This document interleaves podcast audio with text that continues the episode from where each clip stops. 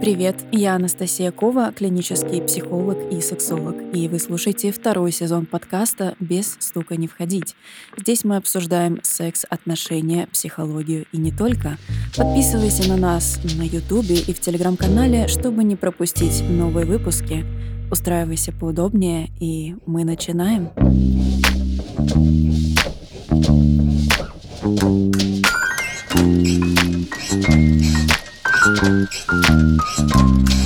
Ребята, всем привет! И сегодня у нас очередной выпуск подкаста. Сегодня мы будем говорить про манипуляции, про то, как их распознать, какие бывают манипуляции, а также про то, как попробовать их избежать и не допустить в своей жизни. Сегодня у меня в гостях Антон Махновский, гештальтерапевт, и на связи с нами Ярослав. Ярик, привет! Да, привет, привет. Антон, давай начнем с того, что обсудим, что такое манипуляции. А как э, вот ты сама бы ответила на этот вопрос? Что для тебя манипуляция? Это те действия, которые делает человек для того, чтобы извлечь какую-то выгоду, при этом не делая это напрямую, а различными, скажем так, не очень добросовестными способами. Обычно, когда говорят про манипуляции, говорят про какие-то скрытые, злонамеренные, агрессивные действия, направленные на то, чтобы человека лишить э, чего-то хорошего, присвоить себе, воспользоваться в своих интересах и так далее. Но, в принципе, например, я могу открыто тобой манипулировать. Я могу прямо тебе говорить сейчас, я буду сейчас тебе угрожать. Я сейчас тебя буду шантажировать. И это все равно будет работать. А разве манипуляция не подразумевается, что это что-то скрытое, что мы не можем так сразу это распознать? Так вот, об этом и речь. Можно пользоваться таким э, ну, обыденным определением, а можно как-то разобраться в то, что это по сути, по факту. Потому что в общем смысле э, все есть манипуляция. Вот я сейчас э, произношу какие-то слова, и я заставляю тебя проживать тот опыт, который связан с этими словами, для того, чтобы ты понимал вообще, о чем я говорю. То есть это какое-то воздействие на человека, и без разницы положительное или отрицательное. По сути, любой призыв к действию, не обязательно злонамеренный, он есть ну, какая-то манипуляция, то есть, если в широком смысле. Да, например, например, я говорю слово манипуляция, и вы вспоминаете что-то, что вы сами называли манипуляцией. Возможно, вы вспоминаете, когда вас обманывали, когда вас э, бросали, унижали, может быть, делали вам больно. И э, даже просто сказав вслух слово манипуляция, ваше состояние сознания меняется, что-то с вами происходит. Манипуляция? Да. Я могу об этом говорить в открытую. Сейчас я буду тобой манипулировать. Сейчас я буду называть какие-то слова. Возможно, сейчас я буду играть как-то голосом, что будет влиять на ваше состояние сознания. Или я буду там делать паузы в неожиданных местах, и состояние сознания будет вынуждено меняться. Поэтому мне не очень нравится такое определение. Я бы остановился на том, что манипуляция — это воздействие на другого человека без учета интересов, потребностей, чувств другого человека. То есть это история из серии «Цель оправдывает средства». Соответственно, я могу выстраивать отношения и коммуникации через манипуляции. Я могу просто с тобой делать все, что я захочу. И мне все равно, там, потеряешь ты что-то, не потеряешь, потому что психотерапия есть манипуляция, консультирование есть манипуляция, продажи есть манипуляция, переговоры, флирт есть манипуляция, все вот эти вот отношения, ранние этапы отношения там между мальчиками, девочками, это все наполнено манипуляциями. Но ты сейчас говоришь именно уже про такие взрослые, скажем, уровни развития, но ведь если по сути, то манипуляции мы очень часто встречаем и в детстве, и самое главное, что родители очень часто манипулируют своими детьми, и более того, они иногда делают это как бы неосознанно, но потом ребенок, привыкая к паттернам такого поведения, он может в дальнейшем либо сам становиться постоянно жертвой, да, либо наоборот стать агрессором. Это то, что нас особенно делает уязвимыми, для того, чтобы во взрослой жизни мы были открыты и падки, и уязвимы к деструктивным манипуляциям. Соответственно, если есть выбор, если есть манипуляция, там, я могу выстраивать отношения, выстраивать коммуникации, манипулируя тобой, то как по-другому? То есть, с другой стороны, мы имеем то, что называется диалог. То есть я вижу тебя, я понимаю, что ты чувствуешь, я вижу обратную связь. И, например, если я сделаю тебе больно, если я вижу, что тебе плохо, если я вижу, что ты как-то теряешь что-то, я сделаю вывод, я, допустим, скорректирую свое поведение. То есть я могу, например, как-то тебя обидеть, могу сделать тебе больно, но я буду учитывать, как тебе, и как-то буду подстраиваться, буду обучаться, как с тобой коммуницировать так, чтобы учитывать твои интересы. Соответственно, есть э, взаимодействие, есть отношения, построенные на манипулировании другим без учета интересов.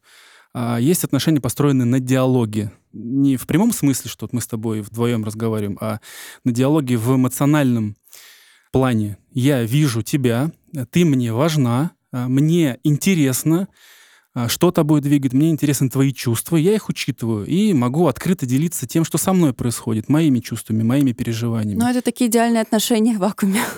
Это нормальный то, к чему способ. мы стремимся все. Да. Но если говорить все-таки про манипуляции, да, то, как я уже сказала, мы сталкиваемся с этим э, в детстве, да, и потом в школе, и, в принципе, на протяжении всей своей жизни, и даже начиная в отношениях, когда мы непосредственно вступаем, да, в них. О каких все-таки причинах и, скажем так, мотивах манипуляции мы можем говорить, да? То есть это может быть манипуляция из э, желания того, чтобы человек сделал то, что ты хочешь, при этом ты не готов брать на себя ответственность, например. Например.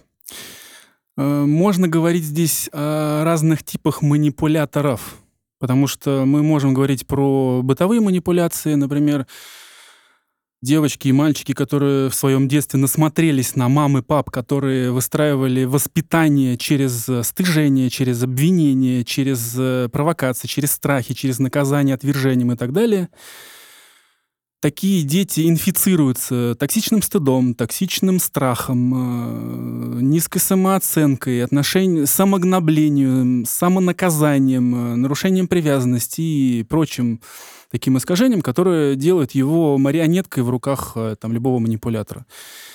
Но если в целом говорить, кто может этим заниматься, мы можем говорить и про патологических, клинических таких манипуляторов, типа наших любимых Э, абьюзеров, э, любимых нарциссов, пограничников, истериков и так далее.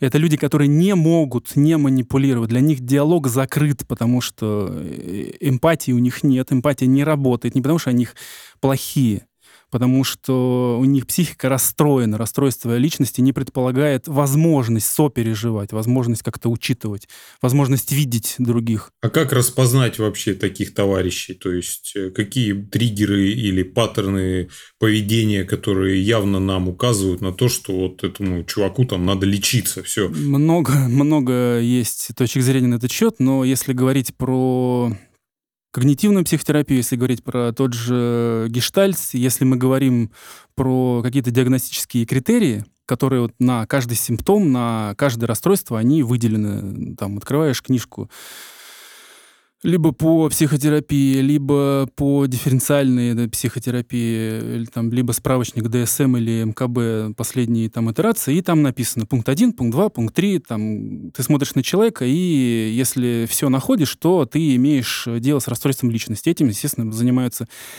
и могут заниматься только психиатры, никакое... Это уже клиника Да, прям. бытовое. Вот если мы там с подружками посидим и скажем, вот он нарцисс, вот он такая бездушная сволочь, вот он, ну и так далее. Это не заключение, это не симптомы, это не диагноз, соответственно.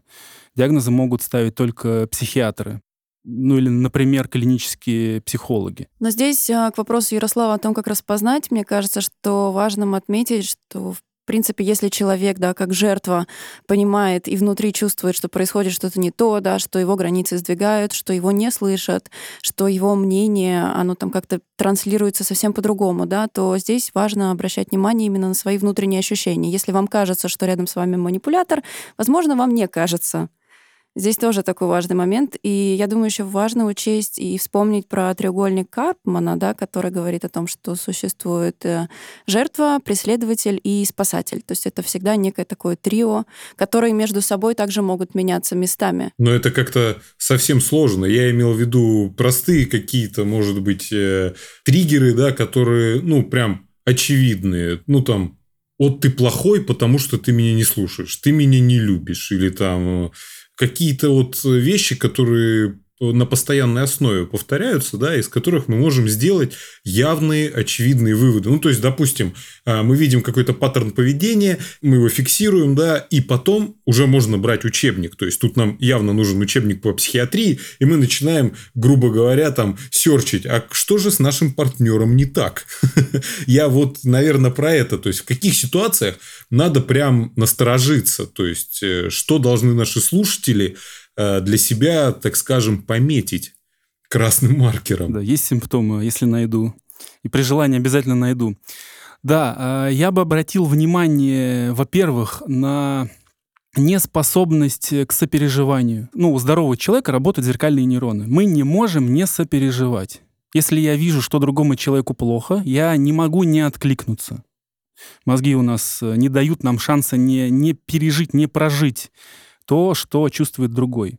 А если другой испытывает какие-то очень глубокие переживания, если он сильно счастлив, если он сильно удивлен, если он сильно испугался, это в нас откликнется. Так работает социальное заимствование, эмоциональное заражение и вообще сопереживание.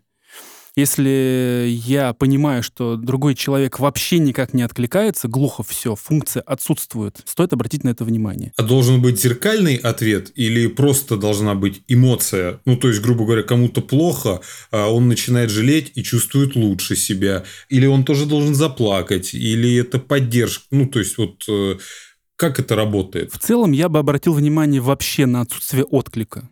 Если другой человек э, в нем вообще ничего не шевелится, если рядом с ним э, другой человек или даже люди испытывают какие-то тяжелые, какие-то, может быть, токсичные даже переживания, может быть, им плохо, может быть, они страдают, а может быть, они веселятся. Если это вообще никак вот э, не, не откликается, почему, например, э, психопатов называют рептилиями, они как будто бы инопланетяне, у них эта функция отсутствует вообще на физиологическом уровне, как говорят. Здесь то же самое. Если я раз за разом понимаю, что человек глух к этому, он не реагирует, как будто бы этого сигнала нет, можно обратить внимание. Напротив этой фамилии поставить галочку или плюсик, или минусик. Но здесь, как мне кажется, это уже совсем такой как бы э, финальный случай, когда человек совсем не откликается ни на какие внешние факторы. Но есть же манипуляторы, которые действуют более тонко, и можно сказать, что он достаточно в чем-то отзывчивый и так далее, но при этом, допустим, жертва все равно чувствует, что есть вот это некоторое изменение изменение да, восприятия ее посредством а, манипуляций. Мы говорим сейчас про диагноз, соответственно, мы говорим про самый патологический случай. От здорового, пролеченного, э, такого теплого невротика до самого патологического пограничника есть э, целый промежуток. И, например, я могу разговаривать с человеком, у которого есть просто нарциссические черты когда ему плохо, холодно, голодно, он, э, например, начинает манипулировать, но он э, просто имеет нарциссические черты. А вот полностью отсутствует эмпатия у, соответственно, самого патологического нарцисса, там, может быть, даже с какими-то антисоциальными чертами и так далее. То есть э, это отрезок, и ты можешь найти человека на, на любой точке можно обратить внимание, что человек, допустим, когда находится в стрессе, а, он вообще теряет чувствительность ко всему, он превращается в робота, в машину. А когда он, например, дома, когда ему хорошо, когда он там с любимым человеком, когда он наполнен любовью, когда все его эго напитано, он э, обнят, долюблен и так далее, то он может себя проявлять вполне себе тепло. А здесь еще можно обратить внимание на то, что если мы говорим именно про нарциссов, то у них есть э, то, что называется когнитивная эмпатия. То есть э, он э, может не обладать вот этой функцией сопереживания, но он может прекрасно понимать, как изобразить этот отклик для того, чтобы добиться своего. Например, если я там как перверзный нарцисс нашел себе витальную личность, которую хочу захватить, э, выпить из нее все соки, э, забрать все, что мне нужно, самоутвердиться за ее счет. А, я открываю на нее охоту и начинаю изучать. Сначала там лавбомбинг, сначала медовый месяц, сначала вербовка, сначала подстройка по ценностям. Вербовка? Да. Поясни, пожалуйста. В целом, если говорить про инструмент вербовка, это воздействие на другого человека с целью, чтобы другой человек действовал в моих интересах. То есть это, грубо говоря, влюблять в себя. В том числе, э, если да, я правильно понимаю. в том числе, но это будет невротическая любовь. То есть если мы говорим про созависимые отношения, построенные на любви, там э, мы можем говорить про некие техники, которые нужно применить к другому человеку для того, чтобы его химия его затопила таким образом, чтобы он э, тонул в любви ко мне, приходил домой и думал только обо мне и так далее. То есть этого можно достичь, как э, выстраивая эмоциональную близость, как в целом, находясь в здоровых отношениях, основанных на любви, поддержке, заботе и так далее, а можно чисто технически, чисто механически добиться такой химии, таких э, эмоций, таких паттернов в другом человеке для того, чтобы он думал только обо мне. Он был эмоционально зависим от меня. Но это, соответственно, мы получаем созависимые отношения. Причем созависимые с другой стороны. Человек от меня зависим. А делается это элементарно. Я сначала калибрую человека по его ценностям, я обращаю внимание, на какие слова, на какие понятия человек откликается, какими э, эмоциями.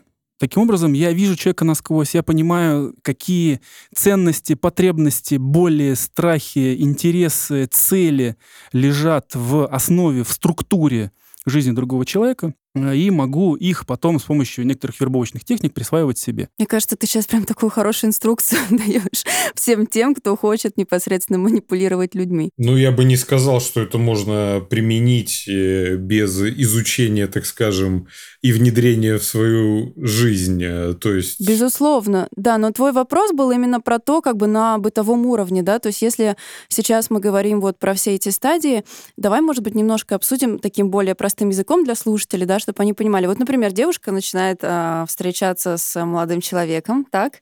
Сначала у них букетно-конфетный период, он вот под нее подстраивается, допустим, под ее ценности. Все прекрасно, и вот в какой-то момент происходит то, что она чувствует некую манипуляцию, что ее границы двигаются, и она чувствует себя уже некомфортно. Вот в какой момент может это происходить, и как она может это отследить? Смотри, мы в любом случае друг друга манипулируем. Мы не можем не манипулировать. Другой вопрос, если я понимаю, что другой человек пострадал, я, например, тобой как-то проманипулировал и понимаю, что тебе неприятно, я задел какие-то твои чувства, я делаю вывод, я корректирую свое поведение. Это и есть то, что называется диалогом. Я учитываю твои чувства, я учитываю твои интересы. А, можно говорить про деструктивные манипуляции и про нанесение зла, вреда, когда я систематически тобой манипулирую. Я понимаю, что от тебя э, можно брать, каким способом я этим пользуюсь. Несмотря на то, что тебе плохо, несмотря на то, что там твоя психика разрушается, и несмотря на то, что твоя самооценка падает, несмотря на то, что ты, например, вваливаешься в зависимость, и я начинаю поднимать твои неврозы и пользоваться теми невротическими программами, которые, допустим, ты нахватала... Ничего, что я прям говорю «ты». Пожалуйста, пожалуйста. Супер. Потом все эти переносы с тебя снимем я бы обратил внимание не на сам факт манипулирования, а на систематичность применения тех или иных там, действий. Если, например, ты там, меня там, унизила, оскорбила, предала, как-то поиграла на, на чем-то у меня, и мне от этого плохо, я тебе говорю, не нужно так со мной делать, мне от этого плохо, я сообщение, мне от этого тяжело. Пожалуйста, так не делай но ты продолжаешь это делать, все, я исхожу из того, что ты в курсе, что ты мной манипулируешь, ты не можешь не знать, ты отдаешь себе в этом отчет, но ты продолжаешь. Все, я могу уже сходить из того, что ты знаешь, что ты делаешь, зачем это делаешь, и я могу уже, там, например, говорить, ну, все, нет, так нет. Тогда расходимся. А в целом обращать внимание на то, что вот мне было неприятно, поэтому ты манипулятор и токсичная личность, и вообще фу быть таким, чертов ты нелпер, провокатор, и вообще, наверное, ты абьюзер и э, там психопат, и может быть, еще. и газлайтер, да, естественно, как я мог забыть. Потом все эти... Словесное бинго можем да, устраивать. Да, да. Флеш-рояль на, на этих, на симптомах. Фу, быть таким — это, в принципе, тоже само по себе манипуляция. То есть обвинять другого в манипуляции это тоже манипуляция. Есть мы все живем в мире манипуляций. Да, я, например, говорю, ты манипулятор, ты опять мной манипулируешь. Как можно, сколько можно мной манипулировать? Я же страдаю. Все сволочи до тебя тоже мной манипулировали. Вы все одинаковые. Что я сейчас делаю? Я говорю, что такой, как ты, быть нельзя. Изменись. будь виноватой, соответственно. И я при этом еще белый пушистый. Я же жертва. Это вот позиция агрессивной жертвы. Я строю из себя э, пострадавшего, и из этой безопасной роли, безопасной позиции я тебя атакую. У тебя как будто бы нет возможности давать сдачи. Это, в принципе, довольно подлая манипуляция, если ее систематически применять. Поэтому я бы обратил внимание на систематичность использования каких-то манипуляций. Наверное, прям нужно отметить на систематичность. А, если, грубо говоря, человек надавил на какую-то больную твою точку, нашел, что для тебя важно, и начинает при каждой или при удобном случае, мне кажется, еще хуже, если он делает так только тогда, когда ему действительно нужно от тебя что-то, то есть то, что он явно осознает. То есть, когда человек не осознает, мне кажется, он может это прям кидаться этим из раза в раз. А когда он хорошо понимает, что он делает, вот это, мне кажется, самая опасная вещь, когда он, то есть, именно от интеллекта это идет, не от э, порыва души или эмоций, или просто там он хочет человек от тебя добиться там внимания, и он просто вот одно и то же делает, просто что зашло. Это как раз-таки можно, кажется, скорректировать. А вот если человек это делает осознанно, и он отдает себе полный отчет, э, чего он хочет добиться – вот это, мне кажется, самая опасная вообще вещь, которую а, можно встретить, так скажем. Это уже, то есть, ну, социопатия. Ну, про самые опасные вещи я бы сейчас продолжил. А так ты говоришь про э, такой второй критерий, на что обратить внимание. Если э, я в отношениях обращаю внимание, что именно с этим человеком я постоянно испытываю стыд, вину, зависимость, униженность, страх потерять эти отношения — это второй сигнал, это второй флажок. Обратите на это внимание. Что-то со мной происходит, что-то он делает, либо во мне э, задеваются мои невротические травматичные струнки. Может быть, он играет специально, может быть, он играет не специально. Может быть, мы два созика, которые встретили друг друга, как вот две пазленные и оба травмированные, но наши травмы, они такие взаимодополняющие, мы нашли друг друга. Э, и так далее. Но на что я бы обратил внимание в плане созависимых отношений и манипуляций?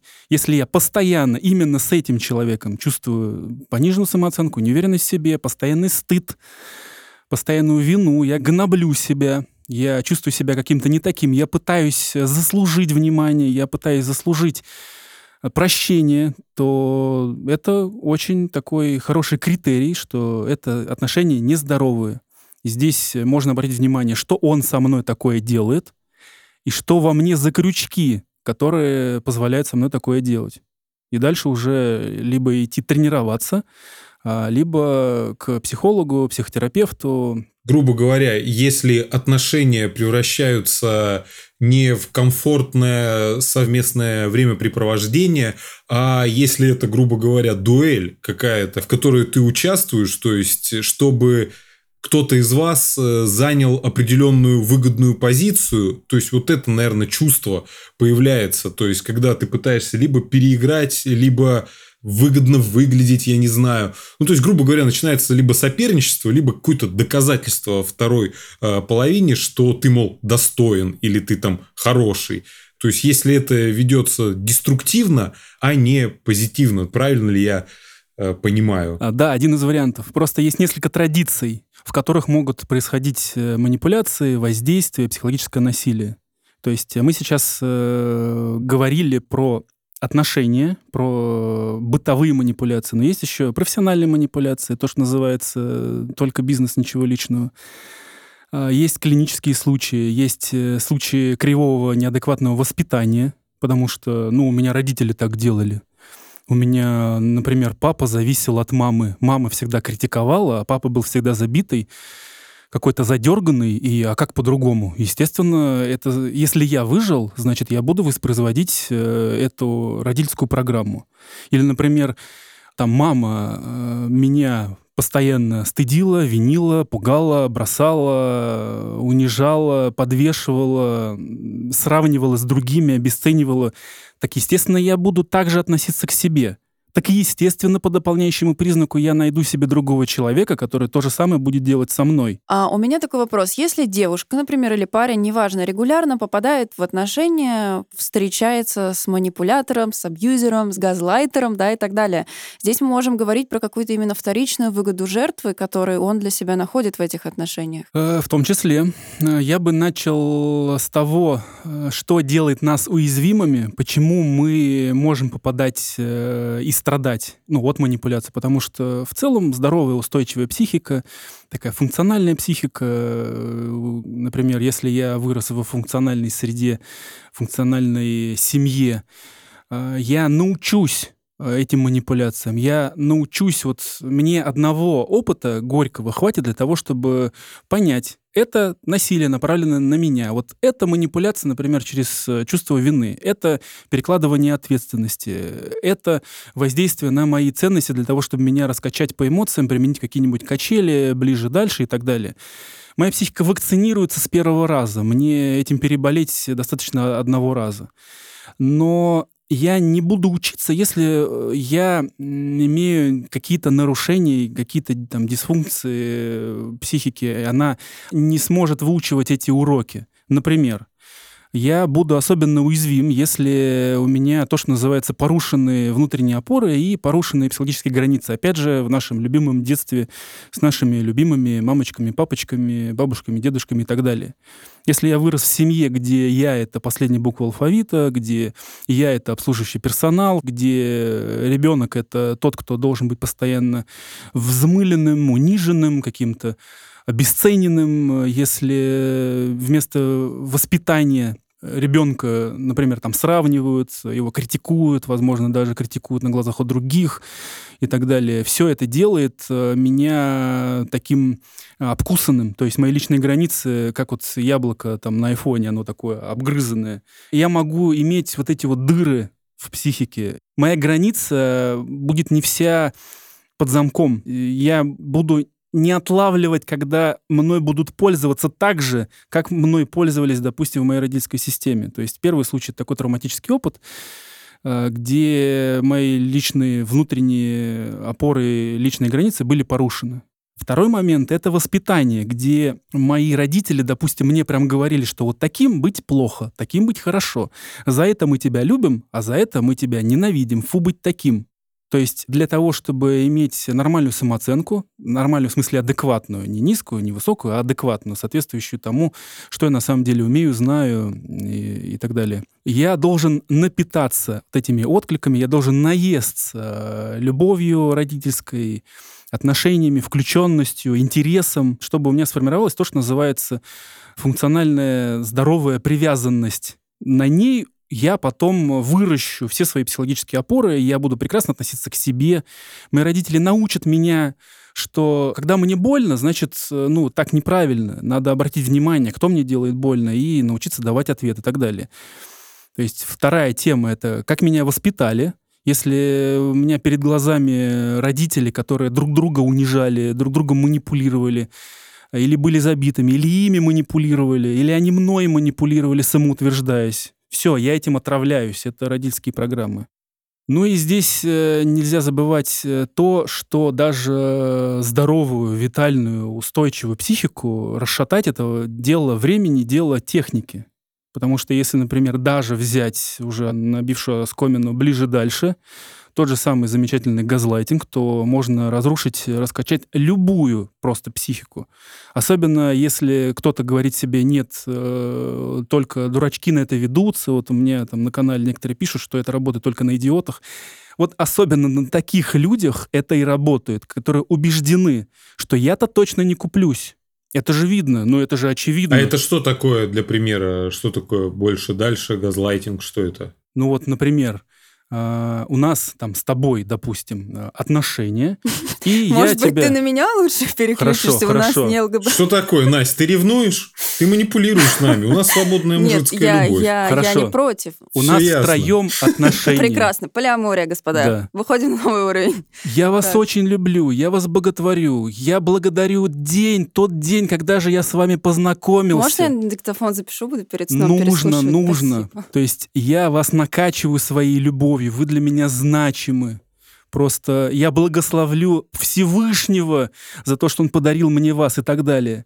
Вы расцветаете, вы, соответственно, как-то откликаетесь мне, наверное, вы тоже начинаете как-то более тепло ко мне относиться, ваши глаза начинают блестеть, вы как-то больше внимания ко мне уделяете, я большее место в вашей психике начинаю как-то занимать, а потом ни с того ни с сего, например, либо я пропадаю, либо я начинаю транслировать вам обиженность, либо я даже начинаю говорить, что вы какие-то бесчувственные, и как можно быть такими? Я опять попал в ту же самую ситуацию. Опять столько жестокости ко мне. Как можно быть такими жестокими? Как можно быть такими бесчувственными?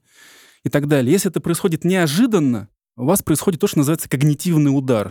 То есть когнитивные функции — это функции восприятия, обработки информации. Если вы привыкаете к чему-то, если неожиданно, очень резко, на контрасте начинает поступать противоположная информация, вы получаете когнитивный удар. От этого плохеет. От этого измененное состояние сознания, и вы начинаете сомневаться в собственных... И мы, наверное, еще и больше восприимчивы к этому, потому что мы ожидали другого, и наша как бы защита там И нам было так хорошо, мы будем стараться делать все, чтобы вернуть. Да, да, да, да, да. Если я вам даю то, чего вам хочется, если я понимаю, по какому ресурсу вы изголодались, например, исключительность или какая ты умная, какая ты, у тебя такой стиль, ну и так далее. То есть мне здесь нужно прощупать какие-то твои ценности, какие-то потребности, которых ты не доедаешь, если я это найду в тебе, я буду именно этим тебя кормить, именно эти твои потребности буду поддерживать для того, чтобы ты в меня включился. Потом на контрасте отмена. А, вы начинаете думать, э, что случилось. Ну, наверное, действительно, я что-то просто не уследил, что-то сделал плохое, где-то не позаботился, я что-то проморгал. Наверное, что-то со мной не так. То есть цель этого воздействия — заставить вас думать, что вы что-то сделали, сомневаться в собственных действиях, в собственном мышлении, в восприятии собственных... реальности да, в целом. Да. Угу. А потом, когда вы уже поймете, что что-то не так, и когда я почувствую, что вы начинаете слезать с крючка, что вы начинаете адаптироваться, я сразу же изменю наоборот. Типа, а что? Что с вами происходит? Почему вот так задумались? Да нет, тебе показ, да тебе показ, да я пошутил, ну и так далее. Я начну э, либо третью игру, либо вернусь к первой. А сколько вообще можно выделить таких основных э, способов манипуляции, то есть в количественном э, выражении, ну и э, в кратком их описании? И сколькими способами вообще может владеть человек, будь то мужчина или женщина. Наверняка за счет того, что мужчины физически сильнее от природы, женщины больше склонны к э, психическим э, навыкам. Ну, потому что по эволюции, да, им приходилось выживать за счет других способов. Хочешь жить, умей манипулировать. Ну, смотри, я бы выделил три семейства. То есть Первое семейство э, воздействий, манипуляций. Манипуляция направлена на то, что ты думаешь, о чем ты думаешь, как ты думаешь. Э, например, воздействие на твои ценности, потребности, страхи, боли, интересы, цели, какие-то недовлетворенные потребности, я могу занять э, весь твой фонд внимания и мышления. Если я начну, ну, если там, допустим, мы с тобой поговорим, я пойму, какие темы тебя триггерят, ты с удовольствием э, в них вникаешь, э, разговаривая про них, э, я могу полностью инвестировать, полностью захватить весь фонд твоего внимания, просто выигрывая конкуренцию. Если я буду тебе давать чистый наркотик информационный, я захвачу все твое внимание, все мышление. Через это я могу воздействовать на твои убеждения, я могу переубедить тебя. То есть первое семейство — это воздействие на убеждение. А, этим занимаются то, что называется фокусы языка. Это некая структура, уже описанная там, в свое время Дилцем, там, больше 20 лет назад, и сильно более уже доработанная до конкретной методики, до конкретной стратегии, как можно разрушать убеждения других людей, как можно их изменять, как можно создавать нужные мне, основываясь на а, одних и тех же ценностях. Если я, например, знаю, какие-нибудь твои ценности, допустим, ум, интеллект, допустим, берем то, что ближе, грубо говоря, лежит ум, интеллект. Например, я могу предположить, что это для тебя очень важно, потому что в твоем эмоциональном опыте Э, были какие-то события, которые означают, что важно быть умным, интеллектуально развитым, с большим количеством образований, возможно, у тебя в родительской семье так было принято, эти ценности, возможно, тебе передались от родителей и так далее. Я это знаю, и я э, беру там формулировку, там, интеллект, ум, образование, это очень важно. Если мне нужно ее разрушить, я начинаю применять вот техники. Э, их можно сразу брать 14 паттернов фокусов языка и либо разрушать то, что я хочу разрушить, либо изменить, либо использовать в своих интересах, либо создать то, что мне нужно. Это все зависит от целей. Это методики убеждения, пропаганды, переговоров. Ну, в общем, понятно. Первое – это влияние на именно на ценности. Разум. Влияние на ценности — это уже психотерапия. Предлагаю даже не, не брать это, потому что ценности — это то... На интересы, не так выразился. Ну, может быть, да. То есть э, ценности, потребности, боли, страхи. Ну, то есть мы выявляем что-то, показываем важность или зеркалим, то есть то, что мы, мол, одной крови, для нас это обоих едино, и на этом играем. Например. Или, например, человек приходит и говорит, у меня стеклянный потолок. Я думаю, что больше 200 тысяч э, там, в месяц зарабатывать, допустим, нельзя.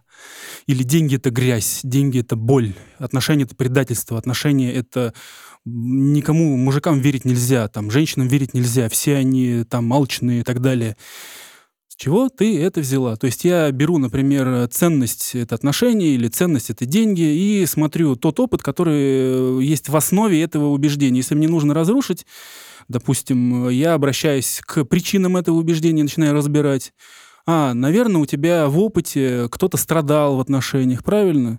Зная это, я воздействую на твои убеждения, которые на самом деле управляют твоими э, мозгами и твоей жизнью по факту. То есть самый поверхностный, самый... Это третий этаж. Это воздействие на разум, на убеждение. Здесь э, все техники переговоров, э, риторика, в том числе черная риторика. Здесь все манипуляции связаны с логикой, псевдологика и так далее. Это первое, самое простое, самое поверхностное такое семейство воздействий. Но в личных отношениях обычно этим никто не занимается. В личных отношениях мы как минимум начинаем со второго этажа. Второй этаж — это воздействие на эмоции, что ты чувствуешь. И если я, например, знаю, как тебя раскачать по эмоциям, мне все равно, что ты думала, что ты думаешь по поводу денег или отношений. Я просто тебя раскачаю. Исходя из того, что у нас есть всего-навсего 8 базовых эмоций, все их триггеры давно изучены, как на них воздействовать давно изучено, как э, мне вызвать у тебя эту эмоцию, написано в замечательных книжках уже там лет там, 20 тоже назад. И зная, что с тобой будут делать твои эмоции, я могу управлять тобой через эмоции. Просто исходя из того, что нами управляют наши эмоции, наши эмоции управляют нашим вниманием, восприятием, мышлением и поведением. И для того, чтобы тобой управлять, мне достаточно управлять твоими эмоциями. Соответственно, если мне нужно сузить э, твое мышление, если мне нужно сделать так, чтобы ты хуже думала, чтобы ты стала менее внимательным, мне нужно тебя испугать и разозлить я, допустим, буду говорить про несправедливость и про риски. Что ты думаешь? Вот ты уверен в завтрашнем дне? Как ты думаешь, что может быть завтра? И так далее. Или я обращаю внимание там, на несправедливость. Вот посмотри вот на этих людей. Ведь они э, делают зло, и они это делают безнаказанно. Ну и так далее. То есть я сейчас общие темы какие-то, это общие триггеры. То есть несправедливость — это триггер гнева. А риски и опасность — это триггер тревоги. И мне не нужно даже воздействовать на твои убеждения для того, чтобы управлять тем, как ты думаешь, чем ты думаешь. Вот, это воздействие на эмоции. Соответственно, это похоже на игру на пианино. Я просто знаю, как звучат все эти восемь нот. Я могу эти восемь нот брать там на разных октавах для того, чтобы что-то с тобой делать. Есть такие комбинации, чтобы мелодия получалась. Допустим, мне сначала тебя нужно испугать для того, чтобы остановить. И для того, чтобы твое внимание сузилось, для того, чтобы я забрал твое внимание. Потом мне нужно тебя разозлить для того, чтобы включить твое тело, для того, чтобы в тебе выделилось много энергии, которую потом я пущу на дело, нужное мне. всю твою агрессию, все твое раздражение я канализирую туда, куда мне нужно, я цель тебе нарисую.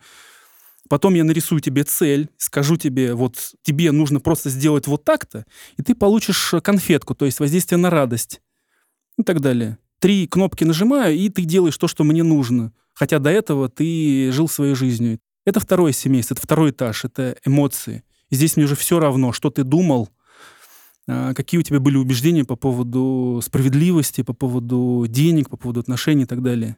Ну и первый этаж — это воздействие на то, чем ты думаешь. Это как раз воздействие на когнитивные функции. Здесь все наши любимые приемы психологического насилия. То есть, если я, например, буду провоцировать тебя на две сильные реакции, несовместимые либо противоположные по направлению, я создам у тебя расщепление личности. Допустим, э, что чувствуют маленькие дети, когда к ним э, нарциссические мамочки применяют э, насилие? Они расщепляются, потому что, с одной стороны, это мамочка, источник жизни, любимая, и первая интенция, первое желание, первая реакция «мамочка, помоги», «мамочка, защити», потому что от мамочки зависит жизнь. А вторая реакция «мне нужно от мамочки отойти, для того, чтобы сохранить свою психику, сохранить свою жизнь. Соответственно, ребенок расщепляется. Поэтому систематическое насилие со стороны родителей без э, поддержки, э, без гарантированной поддержки и безопасности ну, может вылиться в аутизм, в детскую шизофрению, в кучу всяких симптомов, которые будут помогать этим ребенкам э, манипулировать в будущем со стороны других таких же расщепленных нарциссических товарищей. Он, такой ребенок потом найдет себе пятого абьюзера, начальник опять тиран и так далее, просто по дополняющему признаку. Соответственно, первый этаж — это когнитивное воздействие, когнитивные удары. Здесь у нас живет газлайтинг, здесь у нас живут шизофреногенные паттерны, здесь у нас живет создание выученной беспомощности и так далее. То есть три семейства. В первом семействе это фокусы языка. Ты просто их выучиваешь наизусть. Годик-полтора тренируешь, и ты на них разговариваешь. Все, у тебя Э, исчезает э, потребность в этих тренингах по переговорам, ты просто из... готовишься к переговорам, э, ты готовишься к переговорам с конкретным человеком, готовишь речи с использованием этих паттернов, с использованием фокусов языка, и вопрос снят.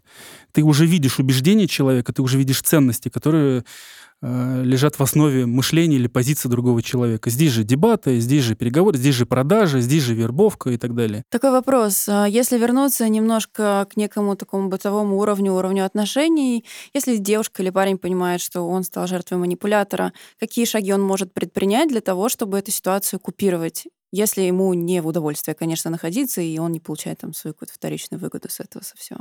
Э, супер. Если я понимаю, что мне как-то плохо, если я понимаю, что я арфа или волынка или гусли в чужих руках и просто на мне играют. Играют на вине, играют на стыде, играют на самооценке и заставляют меня делать то, что я не планировал, и мне как-то от этого некомфортно. Я понимаю, что опять я попал в эту ситуацию, что человек понимает, что он делает, и это не меняется. Здесь важно задать себе вопрос. Ну, во-первых, на каком уровне происходит воздействие, потому что если мы хотя бы на втором этаже, то можно поиграться.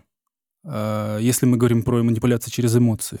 Если мы говорим про психологическое насилие, то сначала выйти. А поиграться, что ты имеешь в виду? Ну, например, если я понимаю, что ты мной манипулируешь через э, вину, через стыд, есть много техник очень понятных, делай раз, делай два, делай три, для того, чтобы купировать, для того, чтобы мягко, ласково дать тебе в лоб. А как это можно, например. Естественно. А поманипулируй мной через стыд, через вину. В общем, дай контент, я тебе... Слушай, ну ты вот э, вообще не, не уделяешь э, внимания нашим друзьям и мне в том числе. Почему ты к себе ведешь? Я ведь тебя люблю. Угу, супер. Допустим, э, секретная шаулинская техника «да».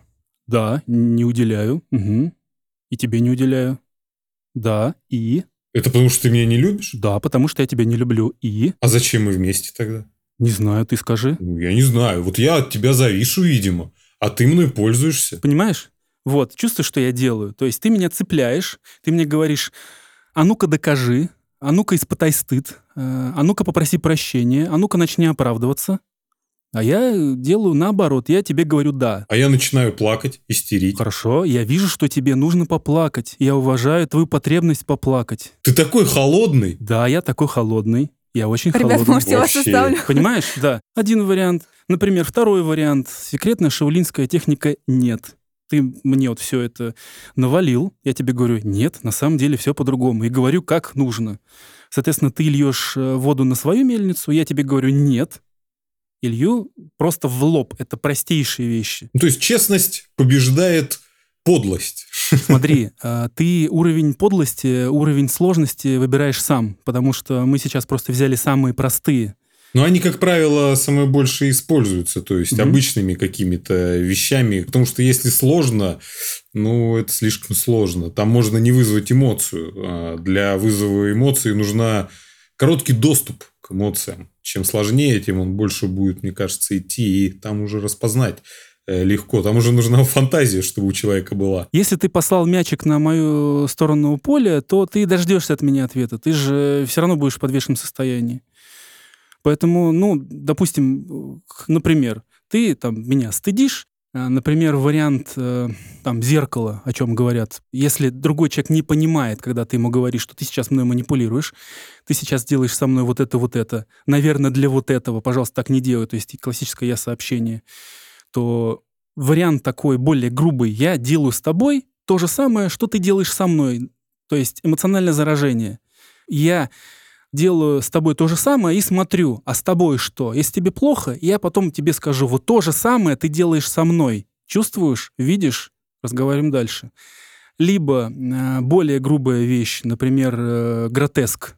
Ты мне говоришь, что ты плохой, ты холодный, ты манипулирующий, там, ты во всем виноват, ты не такой, каким ты должен быть. Да, я намного хуже. Я вообще причина всех твоих страданий. Все плохое, что в твоей жизни происходит, оно из-за меня. Вот черное носишь, это потому, что я так замыслил, сманипулировал, и поэтому вот ты пришла именно в таком виде. Ну и так далее. То есть э, я усиливаю и довожу до абсурда. Или, например, коллапс. Ты меня как-то пытаешься э, обвинить, ты меня пытаешься застыдить, а я меняю на противоположную свою реакцию. Например, э, ты негодяй, ты нелпер, ты абьюзер. Да, то есть я не в вину ухожу, а я ухожу в гордость. Да, классно, да, я тобой манипулирую. Классно я из тебя все соки выпиваю. Классно я гроблю всю твою жизнь. Мгм, классно. И я буду продолжать еще больше. То есть я гордостью, а не виной это делаю. Ну и так далее. И остальные, действительно, они все сложнее и сложнее. Например, я могу тебе рассказывать, как именно ты мной манипулируешь, почему именно ты это делаешь, как это может работать, какая у тебя цель, зачем ты это делаешь, и предлагать, допустим, какой-то альтернативный вариант. Все остальные, соответственно, там более, более сложные. В бытовом уровне вот так ответить довольно просто. Готовишь пять заготовочек у тебя есть, и ты э, уже готовыми такими паттернами, готовыми формулировками можешь ответить другому человеку. Уже намного легче, уже так освежает другого человека. Его можно разбудить, если вдруг он это делает по какому-то своему неврозу. Такой момент, если применять какие-то вот эти техники там условно на работе или в, не в личных отношениях, мне кажется, что это окей. Но если тебе их постоянно приходится доставать, изучать и так далее, как-то совершенствоваться в этом навыке да, защиты, то зачем вообще как бы находиться в таких отношениях? Ну, из них проще выйти, чем... Если есть возможность выйти, супер, это первое, что нужно сделать. А Если я остаюсь в отношениях, где мне делают больно, плохо, задай себе вопросы, зачем я в них остаюсь, зачем они мне нужны. Потому что если мы говорим про манипуляции в отношениях, э, про манипуляции, которые завязаны на вот этих эмоциях, э, социальных регуляторах, то есть стыд, вина, страх, э, потери отношений и перекладывание ответственности, в их основе на кону всегда отношения. Это детский невротический страх потерять отношения. Это то, что называется переносом. То есть ребенку потерять отношения с мамой — это смерть верная. И он действительно думает, что он умрет. Это околосмертный опыт, где под вопросом отношения с мамой. Если этот травматический опыт не допрожит, до конца, я могу этот страх потери отношений переносить туда, где он не нужен, он не из этих отношений.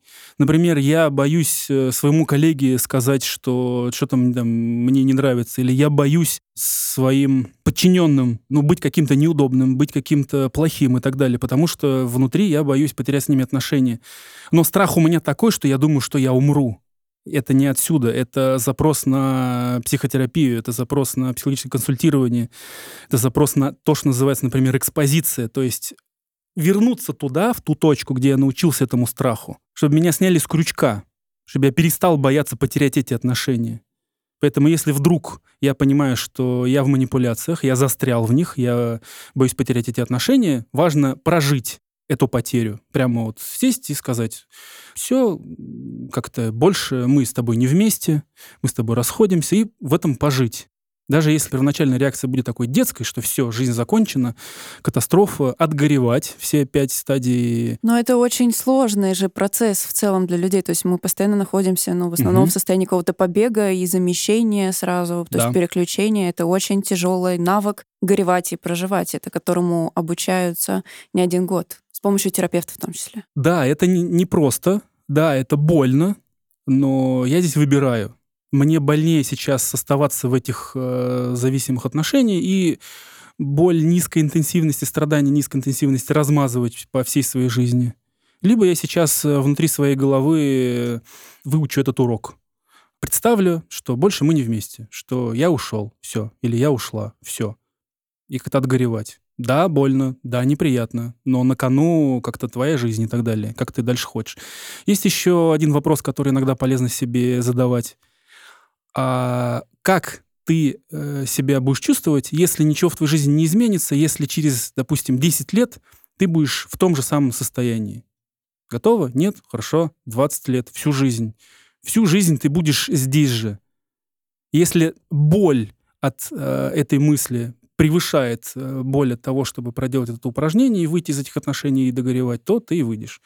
А дальше уже можно идти к психотерапевту, можно идти к психоаналитику, к психологу с запросом, что вот смотрите, у меня раз за разом повторяется э, одна и та же история. Спектакль один и тот же, статисты меняются давайте, ну, я бы хотел как-то выйти из этого паттерна, и с этим можно уже поработать. Что там у тебя происходило в жизни, что там происходило у тебя в детстве, что там у тебя с мамой, с папой, как это э, сейчас э, твои состояния похожи на те состояния, которые ты переживал в детстве и так далее, и чтобы тебя эти люди снимали с крючка. А дальше уже э, освободившись от этих программ, от этих крючков, можно уже восстанавливать самооценку, чтобы она была адекватна адекватная рабочая. Дальше уже можно тренироваться самому, манипулировать для того, чтобы получить э, вакцину, для того, чтобы э, вакцинировать свою психику, чтобы я видел, о, сейчас на меня... Как оно работает и как да. можно защищаться. Да. Здесь важно иметь этот навык для того, чтобы твоя психика с ним была знакома. О, меня сейчас сводит с ума. О, сейчас у меня ватные мозги. Угу, это шизофреногенный паттерн номер 9. Там ближе дальше или не то молодец, супер, хорошо, давай посмотрим, кто учил уроки лучше и так далее. Если я не знаю, как это работает, я его не отслежу. То есть по лекциям этот навык не получить. Поэтому дальше уже вопрос техники. Дальше уже вопрос к тебе, что ты хочешь и этим навыкам можно научиться. Ну и в целом, наверное, эту ситуацию можно рассматривать как позитивную. То есть если сначала кто-то с позиции жертвы, да, то потом, как ты говоришь, человек выходит и учится сам каким-то навыкам манипуляции, и дальше он их может уже применять именно, ну, грубо говоря, в каких-то э, доступных и возможных э, вариациях, например, на работе для повышения там по службе и так далее. То есть не в личных отношениях, причиняя боль другому человеку, а когда ему именно нужно добиться конкретных целей. Да, да. Это как э, с инструментами как э, со скальпелем, как с ножом. Э, я весь этот инструментарий могу применять для того, чтобы сводить людей с ума, чем иногда боевые нелперы балуются в первый год. Вот они выучат шизофреногенные паттерны. Примерно год они балуются на, на неофитах. Пристают ко всему, ну и так далее. Они начинают развлекаться. Но через год у них это проходит. Пройдя эту школу, они, наоборот, очищают свою коммуникацию от манипуляций. И других говорят, подожди, ты вот сейчас ну, зря так делаешь и так далее. Только такие клинические, патологические товарищи эти навыки у себя оставляют и начинают применять во вред. Так вообще эти знания этих навыков, наоборот, очищают твою коммуникацию, оздоравливают отношения. Хотя многие там мне пишут, допустим, ты негодяй, ты учишь людей плохому, гореть тебе в аду и так далее. Ну, смотря как пользоваться этими инструментами. Во благо или... Да. Если у меня нет каких-то серьезных патологий, для меня отношения теплые, доверительные намного важнее, чем возможность сдоминировать и самоутвердиться в моменте там над тобой. Я, вот мне годик э, этой практики хватит для того, чтобы расставить приоритеты. Ну, за год можно многим навредить. Если я только научился, я сильно не смогу навредить. Вот э, вредят только сильно патологические товарищи типа перевезенных нацистов, которые реально доводят людей до очень серьезных... Истерик. Э, если бы истерики, то есть э, ну, до дисфункций неких, до дезорганизации психики, до депрессии, до ПТСР, там, комплексного ПТСР и так далее. Давайте мы завершим на положительной ноте, что от манипуляций можно избавиться, правильно? Угу. Можно научиться, как им противостоять, и более того, использовать их даже в будущем себе во благо. Аминь. Можно легко их распознать, если да. вы чувствуете сильные эмоции, которые вы не должны чувствовать, то явно вами сейчас манипулируют и сознательно или бессознательно. Обращайте внимание на ваше состояние, любите и уважайте ваши эмоции, они вам расскажут, э, как вам, что с вами происходит, что происходит с вашими границами, с вашими ценностями. Э, лучше познакомьтесь с этими э, приемами для того, чтобы их отлавливать. Лучше иметь несколько заготовочек, и вы будете в безопасности. Если вы отслеживаете у себя некие уязвимости, с этим можно работать, от этого можно освободиться и жить так, как ты хочешь. Если вы увидели у себя, главное, такие триггеры, то, что вы это делаете, то это тоже нужно распознавать. Хотя это, скорее всего, самое сложное – это самопознание и само, так скажем, идентификация. Самоанализ. Да, mm-hmm. и самоанализ. Это очень сложно, но без этого никуда. Мы сами всегда ответственны за свои жизни, за жизни наших близких, самое главное, за жизни наших детей, потому что весь этот негатив – мы будем в будущем перекладывать на своих детей, делая из них травмированных, слабых и уязвимых людей. А это недопустимо. Какая мотивационная Позитивная. речь. Да, да, да. Антон, спасибо огромное за эту беседу, было очень здорово. Спасибо, что позвали. Очень интересно. Спасибо большое. Пока-пока. Пока. Пока-пока. Спасибо, что дослушали этот выпуск до конца. Не забывайте подписаться на нас на Ютубе и в Телеграме. И обязательно пишите ваши комментарии и вопросы, потому что я их всегда очень жду. До встречи в новых эпизодах.